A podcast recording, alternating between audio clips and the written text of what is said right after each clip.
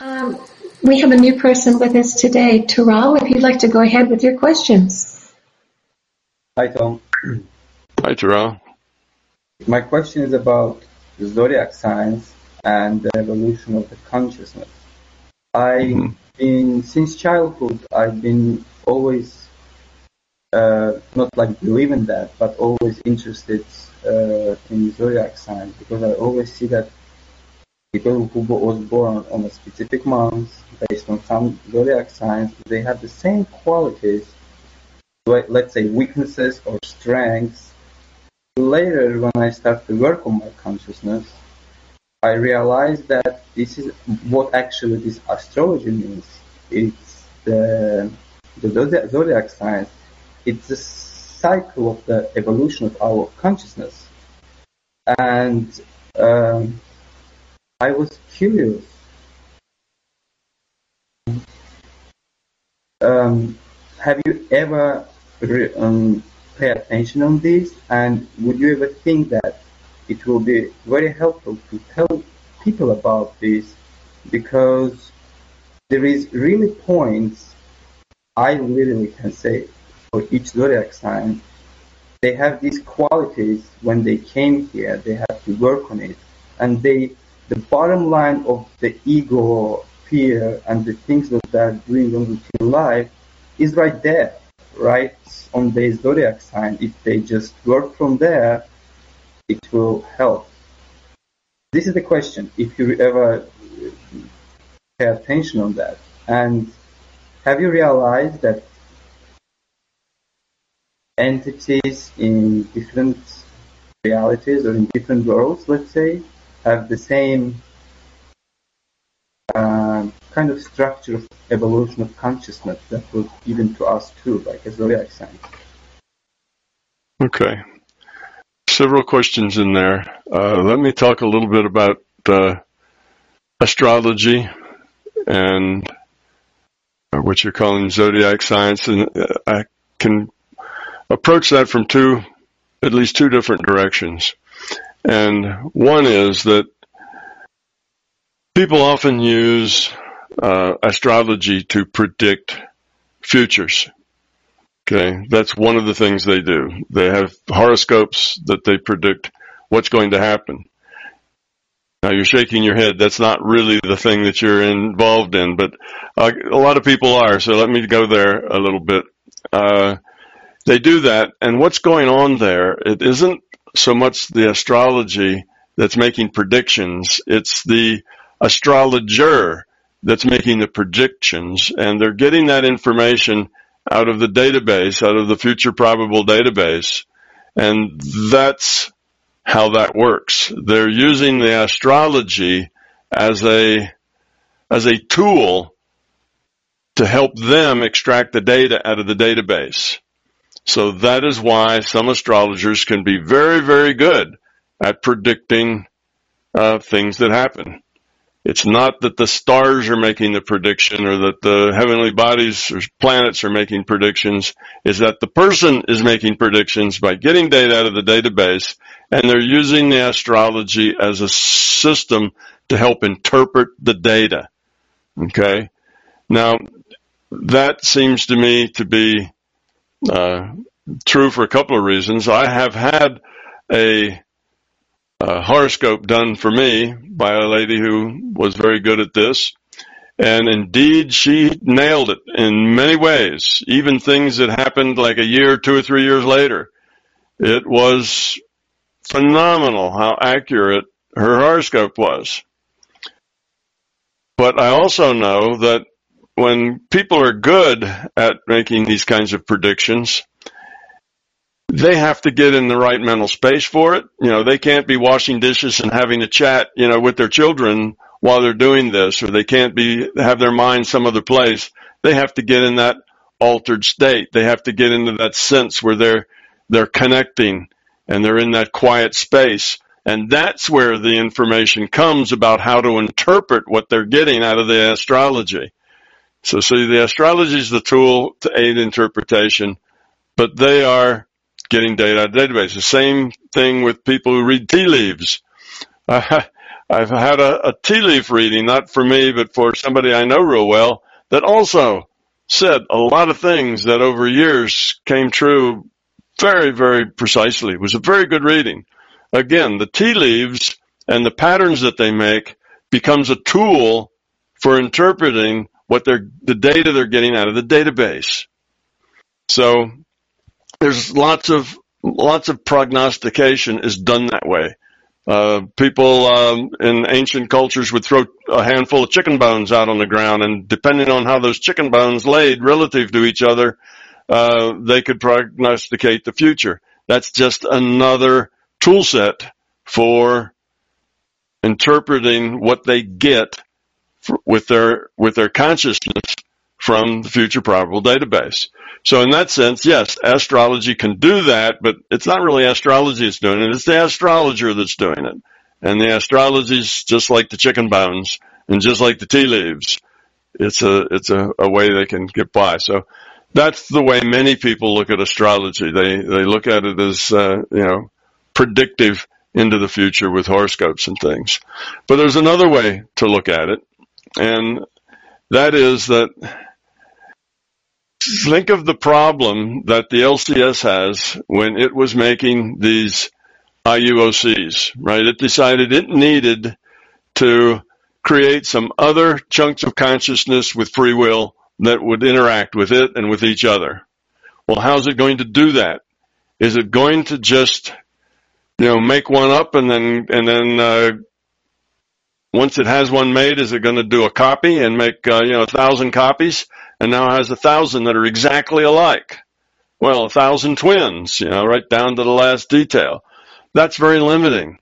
Um, things get interesting. There's a lot more possibilities if you have, we shall we say, um, uh, it's the word I'm looking for. If you have lots of different things going on, differences are important. You know, the differences between people are important. If we're all the same, we just kind of have a hard time seeing bigger pictures. We'd live in this bubble of sameness.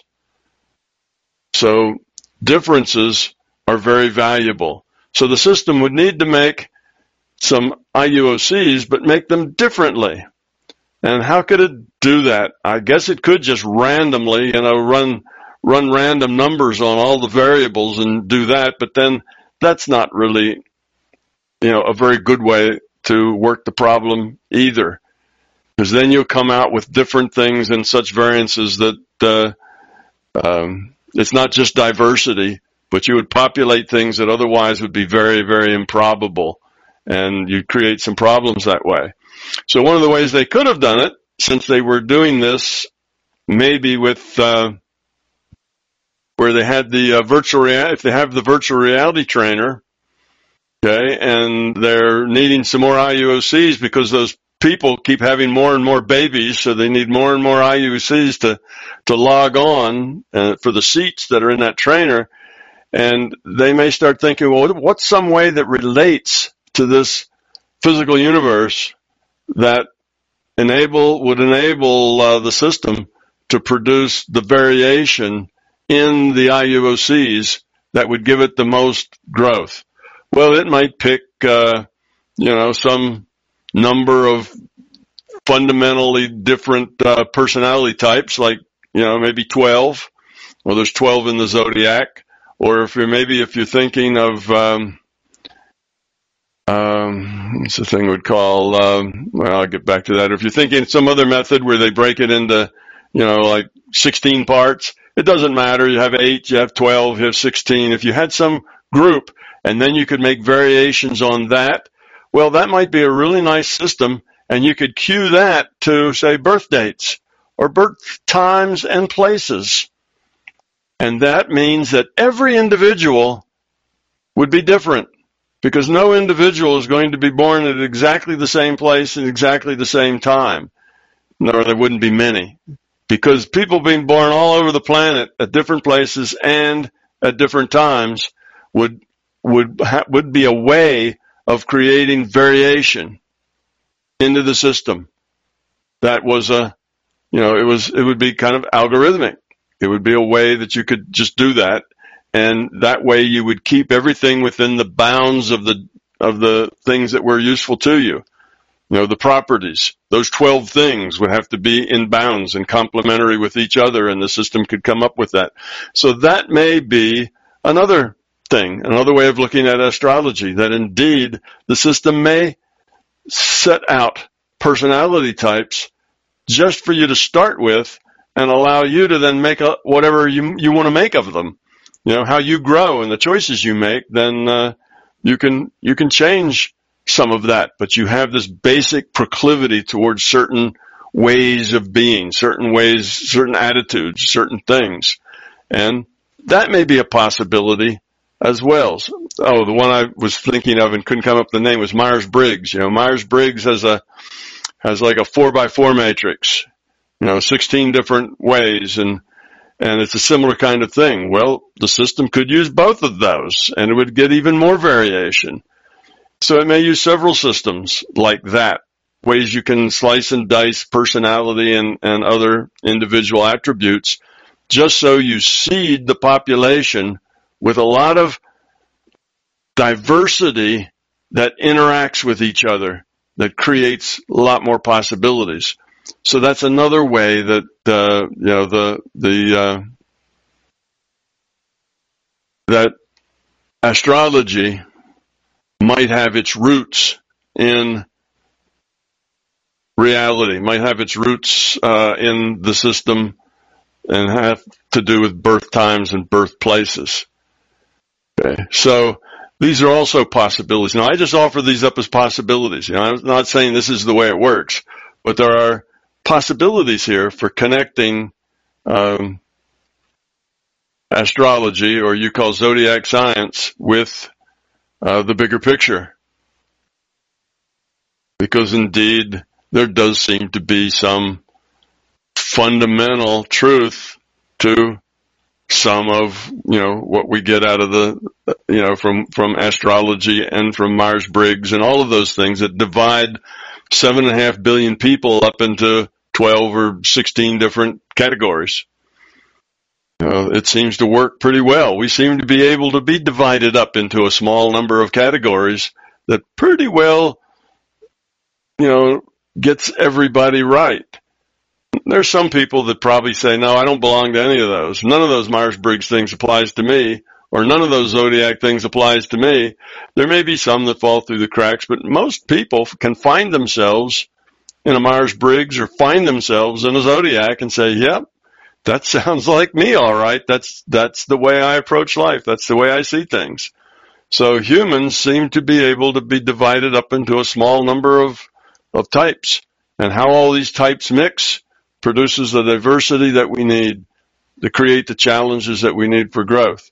So those are some ideas. Now I have recently done a little correspondence with a person who says that they have a bigger picture of what maybe you're calling zodiac science. And they see it as a bigger, more fundamental thing than the stuff I've just said. And I have yet to gotten them to tell me about that. So I also am open-minded that there may be other aspects of what you're calling zodiac science that I just don't know about, but I'm interested and I'd like to learn. So this this uh, fellow who who knows that uh, he is. Uh, you know, I'm I'm asking him, and he'll get around to you know, it's, it's these long emails we have, so they only happen about once a month or so. But uh, I'm looking to learn more from his perspective. He's someone I respect, and he has a good mind, and he understands big pictures. And if he says he sees another aspect to it, well, I'm interested. I'd like to learn that other aspect. So I also realize that I don't know everything about everything, that there's things, a lot of things I have yet to learn. And maybe you know more than I do about zodiac science. But the two things that I mentioned, the prognostication, that's just astrologers getting data out of the database, just like the tea leaf readers and the chicken bone readers and the tarot card readers. You know, they all basically use these systems as a way to help structure their, you know, what the information that they get. and and that there may indeed be a connection between people being able to be broken up into a small number of personality and attitude categories because that seems to work. It really does. You know, it's not like it takes 500 different categories to, you know, to, to corral almost all the people. It only takes 12 or 16 or, or some smaller number of those categories and we pretty well can describe everybody's personality. Well, how did that happen? Why are there only 16 or 12 or 8 or something else like that? Why are there only that many? Or why is that enough? Well, there must be some reason for that. It isn't just that those are all the possibilities. There's lots of other possibilities. So my guess is there's probably some constraints on how the system produces IUOCs that wants to make sure that we have a balanced diversity, that we don't have, you know, 90% are all one type, but it's going to be balanced and it has some way of doing that. Some set of algorithms that may have to do with birth times and birthplaces or with, you know, other things. Some ways that it would just separate those out. So those are also possibilities. So that's kind of all I, all I know about it. If you're wondering, have I considered it and what do I know about it? Well, that's about it. But I think I've got some lessons coming on this subject when I uh, get back with uh, Jim and uh, he tells me a little more about what he knows about it. And thank you, Tom. I have second question. Have you ever been contacted, or sorry, if other entities, entities from different dimensions or planets, let's say, have ever contacted you here in Earth's reality? Yeah, I've talked to lots of entities. I understand, but this is all goes about uh, shifting your consciousness and um, and doing it with shifting your consciousness.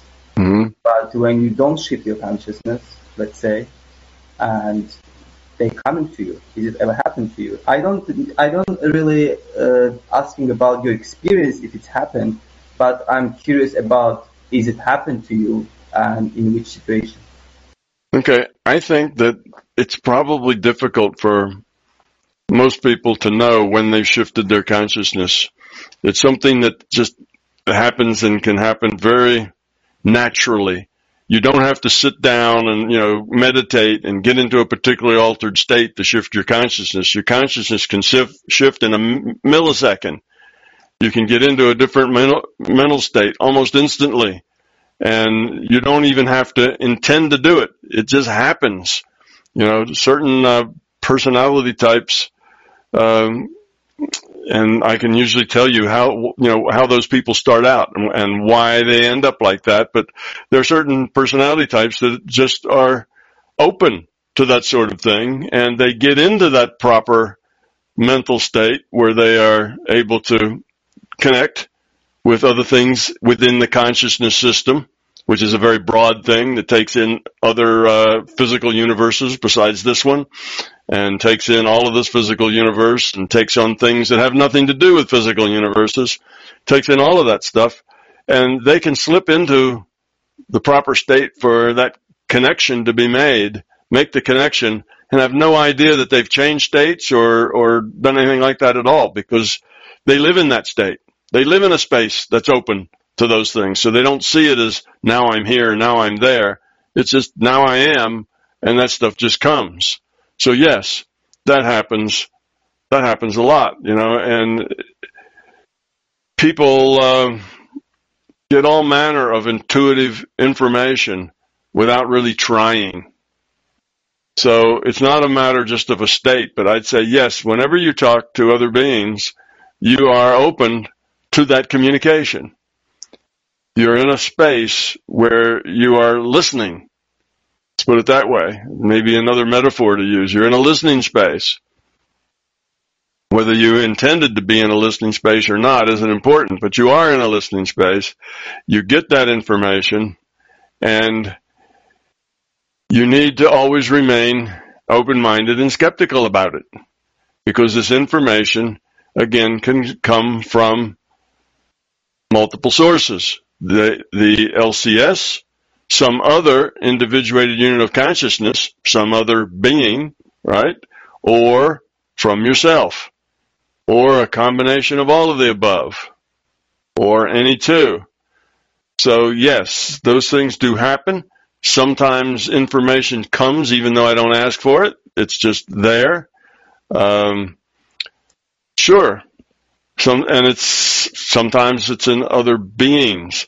Now, when it comes to beings, realize that we tend to define anything as a being if it communicates with us, if it talks to us. That's just the way we, that's the pattern we put on it. Okay, if we have a conversation and something says, hello, my name's George and I'd like to talk to you, um, whatever, then that's a being. We don't think immediately, oh, it's just some thing out there talking to me. We turn it into a being right away because that's how we define things that talk to us. And it's sort of humanoid because those are the kinds of things that talk to us. It's not a, a three-headed chicken. You know, it's not a talking dog. It's a being sort of like us. Well, that's what we bring to it. It's just a communication. It's a communication from something, another IUOC, ourself, or the LCS. Those are the only three options. So it is a communication. We tend to make it immediately be a being, some other IUOC, because that feels more natural to us. We don't generally think, oh, that's my imagination, because it's so far outside of what our imagination might think of as we know it's not really coming from us. But we wouldn't know whether it was an, an IUOC or, or the larger consciousness system. Because the system can pose as anything to talk to you. And it could come at that from any sort of thing, tell you any sort of thing for its own reasons because it gives you a challenge to how you're going to deal with that. You're going to let that information frighten you. You're going to let that information puff up your ego. Or you're going to let that information do whatever. It could send you anything just to give you opportunity to, to choose how you're going to deal with it. And it could tell you almost anything just for the same reason if it thinks it's a learning point for you. So that's the nature of the reality we live in. So yeah, sure. Stuff like that happens all the time. What's important is what are you going to do with it? You see? And vetting the source, saying, well, all right, one of the ways I know what I'm going to do with it depends on the source. Uh, if I find, if the source tells me that it's the, you know, most highly evolved uh, guru of all gurus and it's coming here to help teach me things, or if the source says that it's from the Pleiades uh, star cluster and it's coming here to warn me or whatever the thing says is not that important. What's important is what are you going to do with that information? How are you going to react to that? Are you going to react with fear? Are you going to react with that uh, with ego? Are you just going to take it and say, "Yeah, okay, nothing. I haven't heard anything's going to change my life yet." You know, do you take it uh, in stride? Do you just blow it off? How do you react with it? That's what's important, not so much what you get. Huh? I Go ahead. Ask, I decided to ask you, Tom. You know, uh, I completely understand what you said. When you shift your consciousness, in, you can do it in a second, and you get the information. But let's say when you shift your consciousness in a way you're seeing something like in uh, like an entity or maybe something like looks like a human or looks like a native Indian or whatever. You uh-huh. see that and they communicate with you. Mm-hmm. In that scenario, no one around me sees that. Like right. it's just my mind and just IOCS, whatever is that, is just mm-hmm. sending it to me. But when it appears on the sky like a different flying objects. I don't mean flying object like a technology, but technology as well, but also like a flying huge animals, let's say, mm-hmm. in the middle of the nowhere.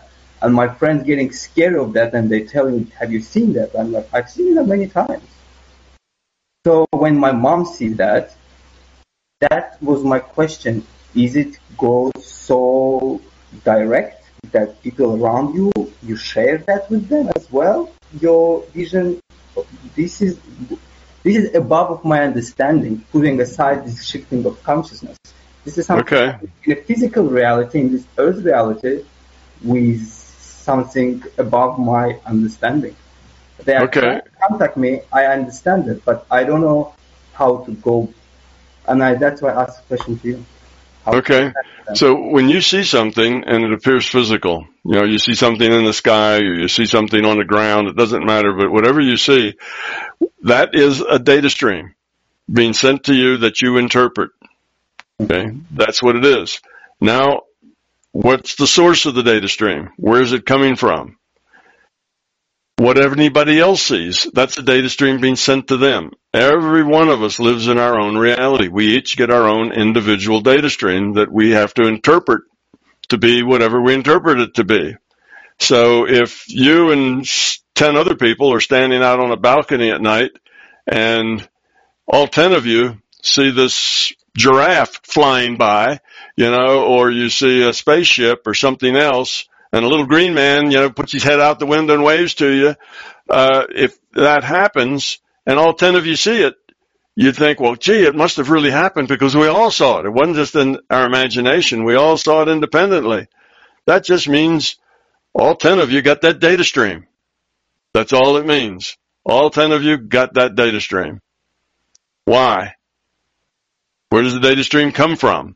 Again, it comes from your imagination and other IUOC or the larger conscious system. Well, in this case, it wouldn't be your imagination because everybody saw it. Well, it probably wouldn't be another IUOC because they would be have to intentionally send it to all 10 people. Possible that it could be that, but it's more likely it's the LCS in that case. It's just more likely. Again, there's never any certainty that the LCS would send all 10 people that data in their data stream. And they would all see a similar thing. Or maybe there's 10 people there and you're the only one that sees it. Well, that doesn't mean it's your imagination. It may mean that it could be your imagination, but it may be that the LCS just sent that data put in your data stream, nobody else's. The point is, what are you going to do with it? You see, that's the key thing. It's not that you got the information. It's not about the spaceship. It's not about the flying giraffe. It's not about even whether it's the LCS or you or, or another IUOC. It's something that now you have part of your experience. And what's important is how are you going to deal with it? You and the other people.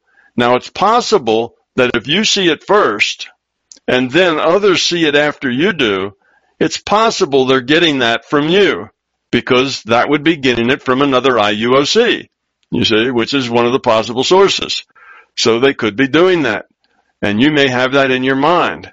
Look, look up there. Don't you see that? Don't you see that thing? And if you're seeing it, they could be picking it up from you because you're broadcasting it very loudly because you're so excited about it, perhaps. But maybe not.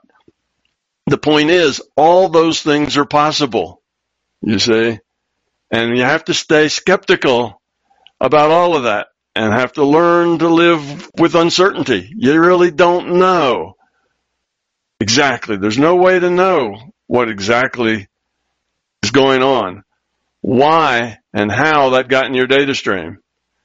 For the most part, it's probably the LCS because the LCS runs the computer that puts out the data stream.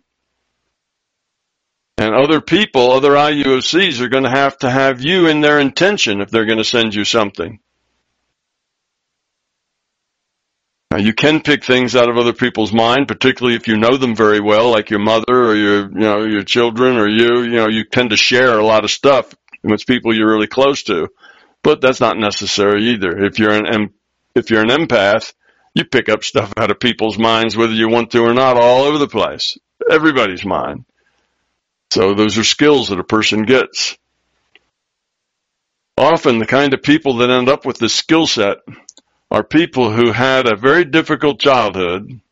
In that difficult childhood, they had to turn inward in order to save themselves, in order to keep themselves from going nuts or keep themselves from being too, uh, destroyed by the neglect or abuse or whatever else was going on in their environment. So they turned inward and they got a kind of a rich inside life because their outside life was painful and not very pleasant. And they develop this inside life and that probably starts from when they're two and three and four and five all the way up until after they've gone, left home. And then these are the people who often are very much in touch with beings. They make good channelers. They do all sorts of things because they've learned to develop their intuitive side. They've learned to develop that inside part of themselves. And they tend to be very sensitive to that information and very aware of that kind of information because while everybody else developed nothing but their intellect, these people spent the first, you know, 18, 20 years of their life developing their inside life, their intuitive side, because the outside life was not fun and was not pleasant. So that's kind of the typical person who's very good at this sort of thing naturally. And not only are they good at picking up thoughts from other people, they're good at giving other people their thoughts. So these people don't have to go meditate to make a connection. They've learned that connection is just a part of them from the, you know, it's just who they are. That connection's with them. Now that's not the only way you can end up being an empath, but that's kind of the typical way that people in our culture end up being empaths because we don't really support that kind of development. So we only see it when kind of a, a nasty outside world pushes that kind of development on somebody. Whereas other cultures who encourage that sort of development, well, then they don't have to have that that uh, that problem, you know, that forces them into it. They they can learn it for other reasons. But in our culture, that's typically the way you get people who are empathic, and the way you get people who uh, can pick up on information coming from the outside. So the real key thing isn't where did it come from? Why did I get the message? See, people tend to focus on that. Who said that? Where did it come from? Why am I getting this? Why me? What does it mean? You see, and that's not the point of it at all. The point of it is, all right, you did get it. Deal with it. What are you going to do with it? How's it going to affect your life? Is it going to help you find peace? Is it going to help you get rid of fear? Or is it going to give you fear and help you find anxiety? You know, what's it going to do? How are you going to, how are you going to deal with it? That's the key thing. Now here in this reality, what we tend to do is, is first we vet the source. Somebody tells us something. Ah, you know, the moon is made out of green cheese. Somebody tells us that. And the first thing we think of is, what kind of degree do you have? You know, you're, a, you're an astrophysicist. What do you know about the moon? And why should I believe you? That's the first thing. We try to vet the source. Is that source credible? And then after we vet the source, we have to look for, well, why would they want to tell me that? What, what was their purpose in telling me that? You know, what's the rub here? What's the hook? So we go through all of that kind of analysis and that's how we decide what to believe or what not to believe. But the fact is, it's not about belief. Don't believe anything. You can't, you can't vet the source and then jump to a belief because the source says it has three PhDs and they know everything about it. That's not good reason to believe it. Doesn't matter. You see, you have to believe it because it fits with your own experience. Inside you, it gives you something. It adds something to your perspective. That somehow you have to find value in it. So that's the thing. You've experienced these things. Others in your family or friends may have experienced these things. Okay, so you all got data in a data in your data stream. Okay, now how how that came there, why that came there, you know, what does it mean? That's not the question to ask is, is it useful? What can I do with it? Is it useful to me? And if you work that problem, you'll have everything you need. Because if there's some kind of meaning in there, like, oh, I'm supposed to do something. Oh, I'm a chosen one and I need to go, you know, save the people from, from the Pharaoh. If you get some sort of thing like that, then it'll come to you no matter whether you go after it or not. It'll, it won't, it, it, it will make it clear that you have some sort of meaning or thing to do. You don't have to go searching for it.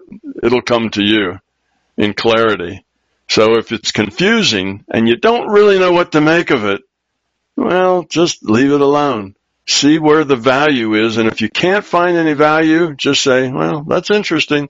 Let's see what happens next. You know, what's the next installment going to be? Oh, instead of a flying giraffe, maybe it's going to be something that I can get more out of and I don't have to do so much guesswork and have all this confusion. You know, it's like if you really want to communicate with me, you're going to have to communicate with me in more detail and more precision. Otherwise, I can't use it. You see?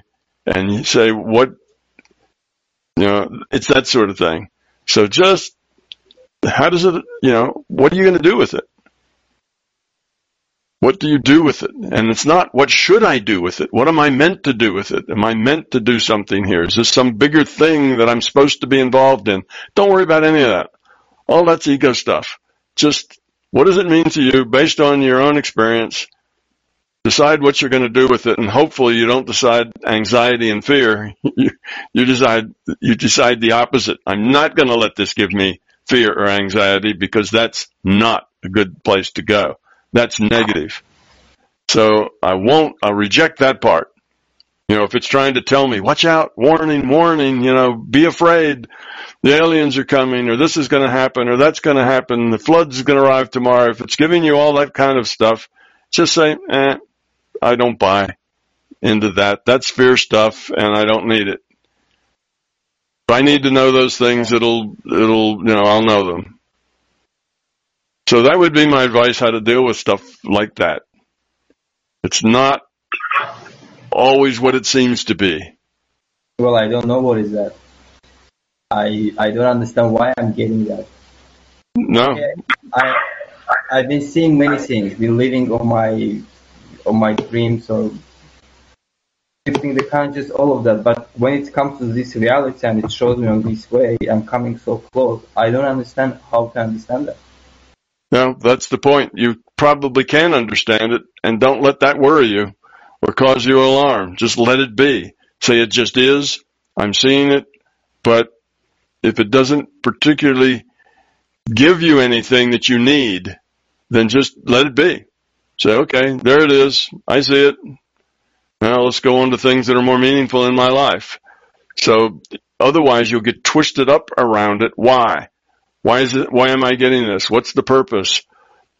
There is no purpose often. It's just what do you do with it? Will it make you more frightened?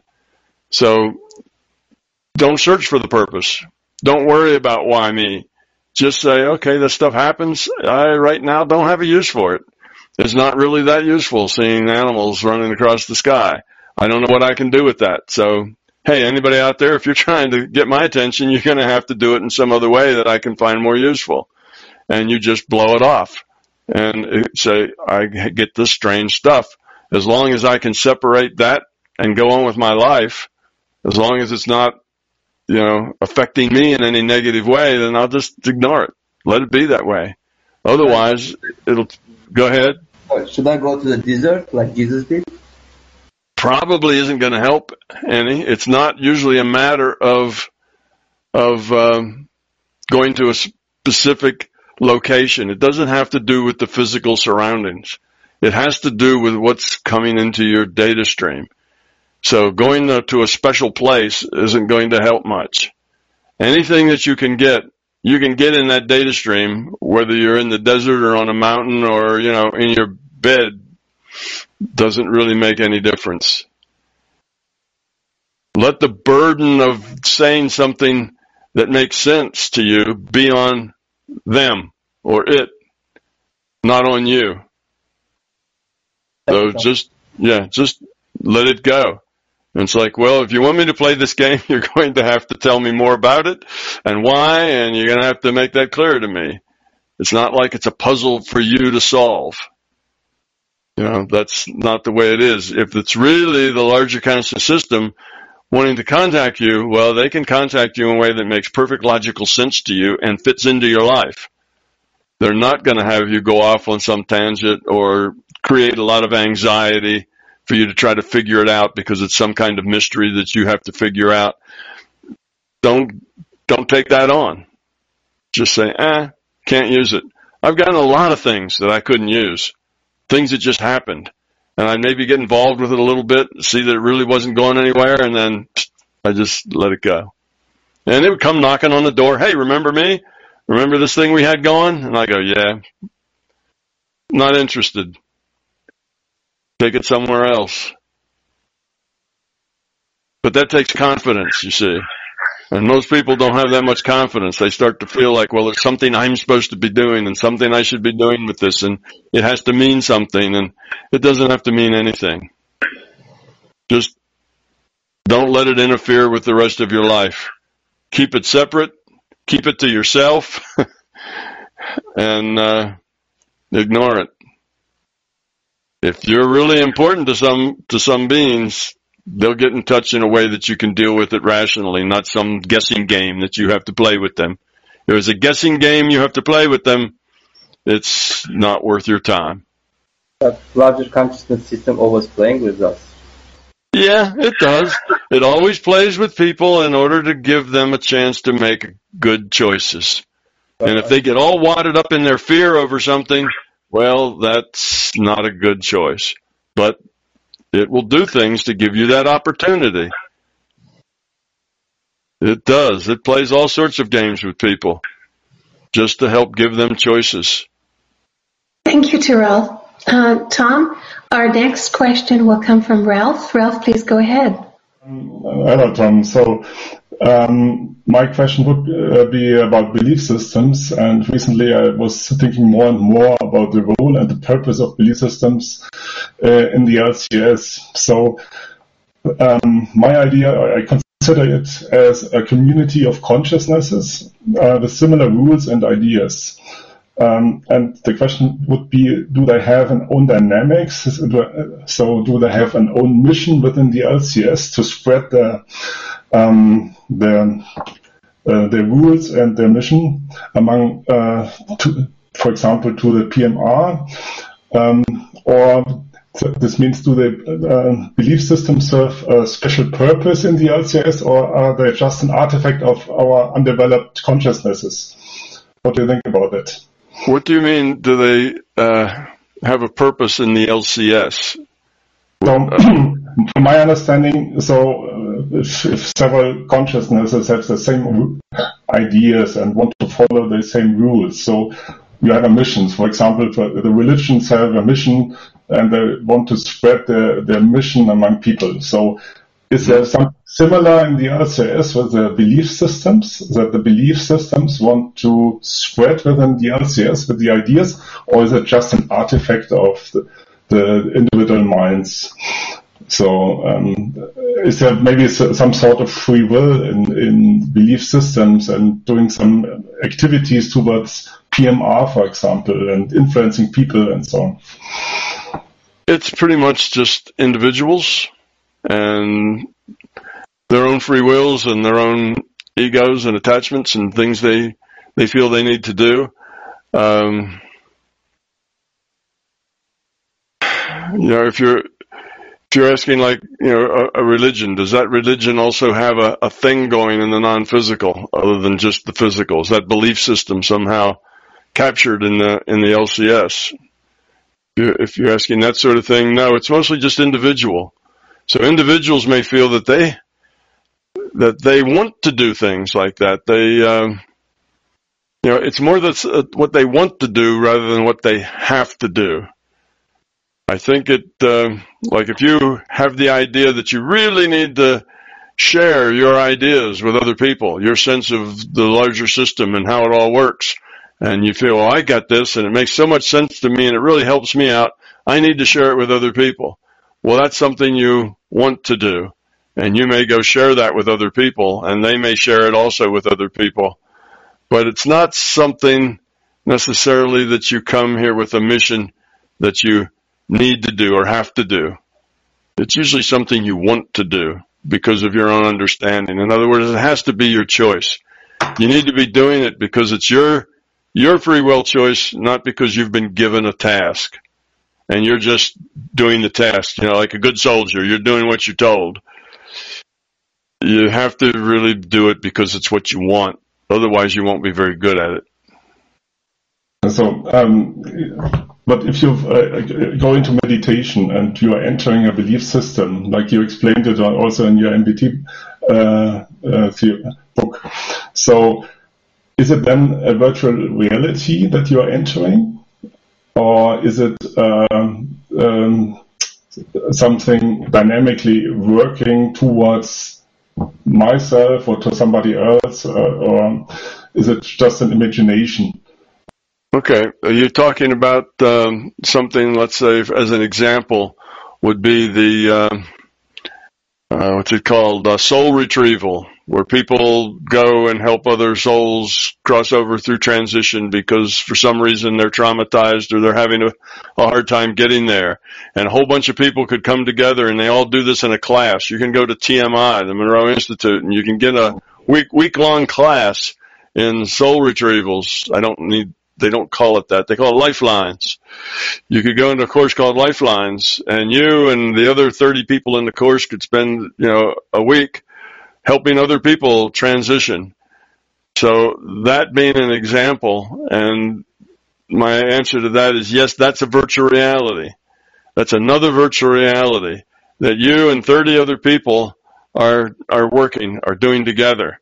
Now you may work with some other person, but mostly people like in those sorts of things are really working alone. Even though they're all going out and doing different things and they all come back and tell different stories, they're all pretty much working by themselves on a one on one on one kind of virtual reality. But it doesn't have to be that way. Sometimes they can team up and work together during those things, and then it's the two of them are are uh, what do we say? They're, they are uh, interactive players in that virtual reality. But those things tend to be virtual realities. They're there. It's a, it's a, it's a system that allows you to exercise things that are helpful to your growth. If that example fits what it is you're trying to say, then, you know, does, does my answer uh, help or am I still off mark as far as what your, your point is? Yeah, so uh, this would be one example, but maybe, for example, if you choose to be a Christ or a Muslim or somebody else. So, um, is there some sort of um, virtual reality in the LCS where all these collection of minds come together and somehow uh, uh, interacting with each other? Uh, well, there is no collective mind space for them as far as a you know, a Christian heaven and a Muslim heaven and whatever that they all go to their separate spaces. No, it's not like that. Uh, the the belief space here doesn't make a belief space there. Um, they do all inter- interact in the sense that that well, I shouldn't say that. The, the interaction is is not uh, like a big group someplace. There is no big group where they all interact with each other. All those that have similar belief systems here don't end up then interacting in another reality system with each other. Not that I've known. I've never run into anything like that going on. I think that probably would not be the case because that really wouldn't be in the system's best interest.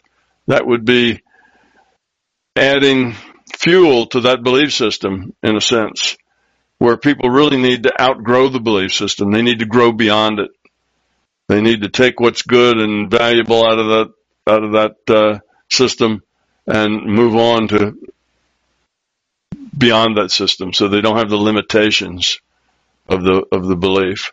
So I don't think the system would really help foster beliefs in a, in a non-physical. And I've never seen such a, I've never seen such a thing. Okay. So maybe uh, one last question about that. So the LCS wants an individual to lower its entropy.